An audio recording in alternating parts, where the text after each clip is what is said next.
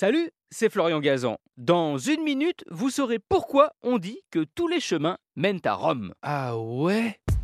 Ouais, une expression qui veut dire qu'il n'existe pas une seule façon d'atteindre le même but, mais plusieurs. Si elle évoque la capitale de l'Italie, c'est pourtant un Français qui l'a inventée. Ah ouais? Ouais, au XIIe siècle, par Alain de Lille, qui parlait de Rome au sens du Vatican, puisqu'à son époque, avant que Saint Jacques de Compostelle ne devienne la destination favorite des pèlerins, c'est au Saint-Siège qu'il se rendait. Et d'où qu'ils partent, de France ou d'ailleurs, tous les chemins finissaient donc par les mener à Rome. Au sens figuré, Alain de Lille voulait dire que quelles que soient les difficultés rencontrées dans leur vie, les croyants parvenaient tôt ou tard à accéder à Dieu. Ah ouais Ouais, mais si tous les chemins mènent à Rome, c'est en fait parce qu'ils en partent. À l'Antiquité, alors que l'Empire régnait sur toute l'Europe, l'empereur Auguste avait mis en place le premier grand réseau routier.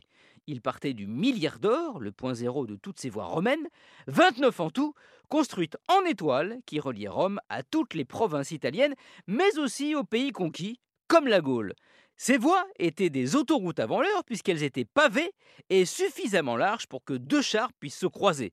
Avec un trottoir pour les piétons, et en plus, tous les 12 km, il y avait un lieu où l'on pouvait s'arrêter pour boire, manger et dormir l'ancêtre en quelque sorte de l'ère d'autoroute. Sauf que là, c'était une ère de charrevoie.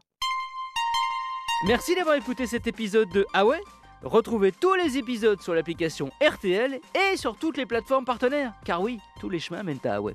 N'hésitez pas à nous mettre plein d'étoiles et à vous abonner. A très vite